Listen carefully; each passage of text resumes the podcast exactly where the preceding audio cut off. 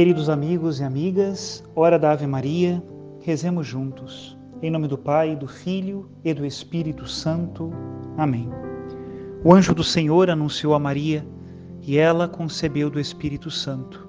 Ave Maria, cheia de graça, o Senhor é convosco. Bendita sois vós entre as mulheres e bendito é o fruto do vosso ventre, Jesus. Santa Maria, Mãe de Deus, rogai por nós, pecadores, agora e na hora de nossa morte. Amém.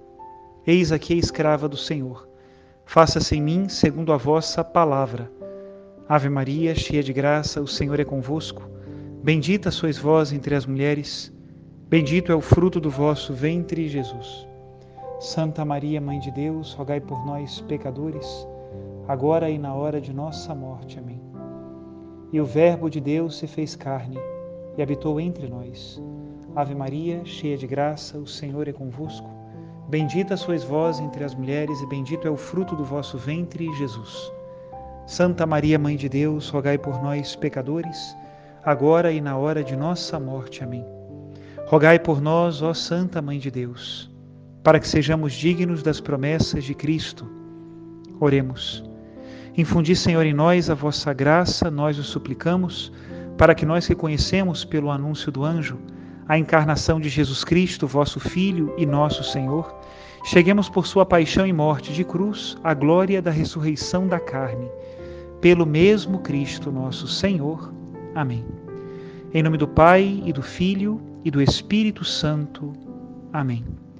Continuando a leitura do Evangelho de São Marcos, hoje começaremos no versículo 14 do capítulo 7. E diz assim: Naquele tempo, Jesus chamou a multidão para perto de si e disse: Escutai todos e compreendei.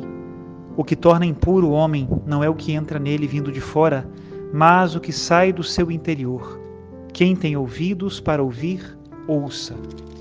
Quando Jesus entrou em casa, longe da multidão, os discípulos lhe perguntaram sobre essa parábola. Jesus lhes disse: Será que nem vós compreendeis? Não entendeis que nada do que vem de fora e entra numa pessoa pode torná-la impura? Porque não entra em seu coração, mas em seu estômago e vai para a fossa? Assim, Jesus declarava que todos os alimentos eram puros. Ele disse: O que sai do homem, isso é que torna o homem impuro, pois é de dentro do coração humano que saem as más intenções, imoralidades, roubos, assassínios, adultérios, ambições desmedidas, maldades, fraudes, devassidão, inveja, calúnia, orgulho, falta de juízo. Todas estas coisas más saem de dentro e são elas que tornam impuro o homem. Palavra da salvação. Glória a vós, Senhor. Caríssimos irmãos e irmãs, em um contexto religioso onde as coisas externas representavam um verdadeiro cumprimento da lei de Deus, Jesus Cristo nos dá talvez uma das máximas religiosas mais importantes da história da humanidade. Esta máxima de que o que torna o homem impuro não é aquilo que entra pela boca, mas sim o que sai do seu interior, o que sai do seu coração. As más ações que ele pratica, as más intenções que ele cultiva, isso é o que torna o homem impuro.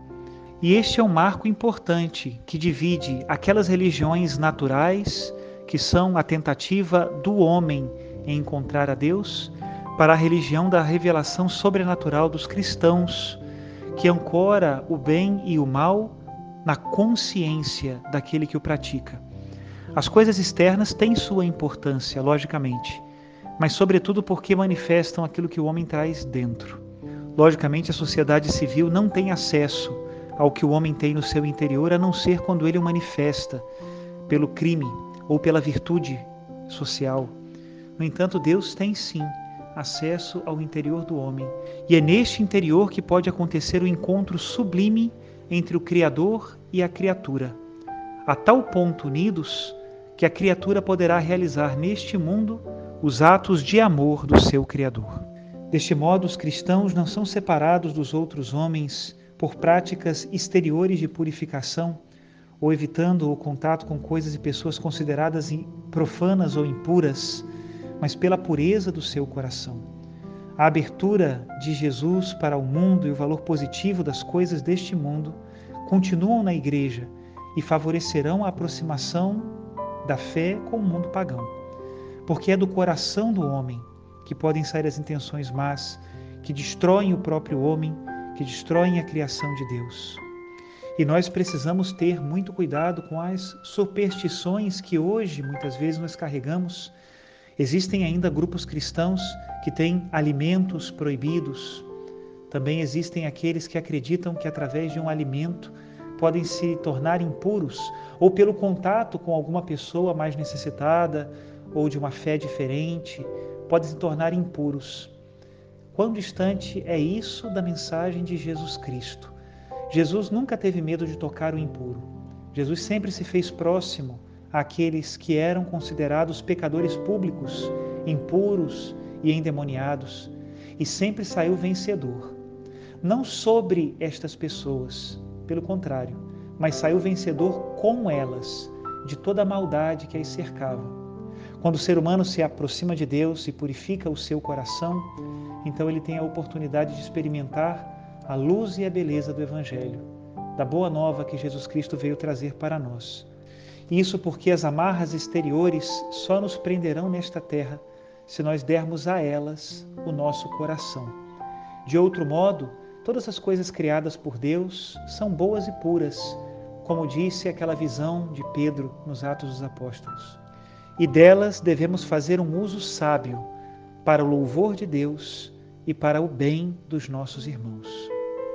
Hoje nós celebramos o dia de Santa Escolástica, que era irmã gêmea de São Bento e também fundadora com ele dos mosteiros do Ocidente. Santa Escolástica era abadesa de um mosteiro feminino, no mesmo tempo que São Bento era abade de um mosteiro masculino. E esta mulher de Deus gozou na sua vida de vários sinais do amor e da bondade do Senhor. E para todos foi testemunho de caridade. Peçamos a Deus hoje, por intercessão de Santa Escolástica, esta graça de vermos os sinais do seu amor e sermos para os nossos irmãos um sinal de caridade. Rezemos juntos a oração da liturgia de hoje. Celebrando a festa de Santa Escolástica, nós vos pedimos, ó Deus, a graça de imitá-la servindo-vos com caridade perfeita e alegrando-nos com os sinais do vosso amor. Por nosso Senhor Jesus Cristo, vosso Filho, na unidade do Espírito Santo. Amém. Que desça sobre todos vós a bênção de Deus Todo-Poderoso, Pai, Filho e Espírito Santo. Amém.